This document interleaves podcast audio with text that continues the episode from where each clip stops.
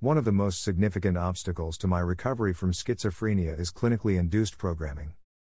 By clinically induced programming, I mean my self perception was exposed to the influence of widely accepted medical ideas.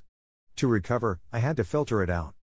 First diagnosed in a psychiatric unit in New York City, my psychiatrist explained my illness by saying I had a broken brain. He compared my brain to a broken leg.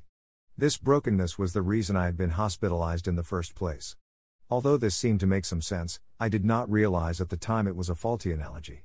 Most doctors do not believe the mind can undergo extreme disruption and mend like a shattered bone.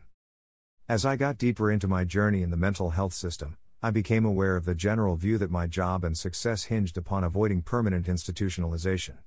My success would be measured with taking my medication, which I still take at a much lower dosage.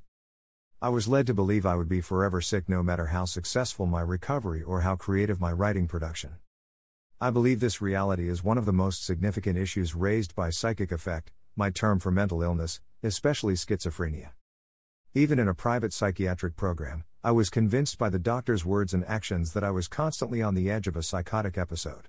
Consequently, until I broke the cycle almost 30 years ago, I returned to the psych ward 15 times. During this period, I thought I was, in fact, insane. When I was determined to be well enough by the doctor to be released from the program, I got an apartment and, simultaneously, returned to college. I had a very successful academic and social life in college.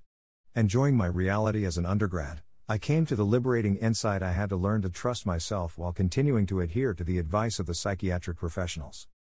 So, what is the solution to broken brain syndrome? Greater than there is an essential need for more research to get to the core of this mysterious condition. Perhaps even more important is the need for more understanding and compassion in the face of the diagnosis and the clarity to know this illness is not necessarily permanent. Despite the intensity and long lasting nature of symptoms, have hope. There is a stigma with the language of broken brain which is accepted by professionals, caregivers, and loved ones as well as, most detrimentally, the diagnosed themselves. This stigma is perhaps the greatest challenge to my belief that recovery is always an option.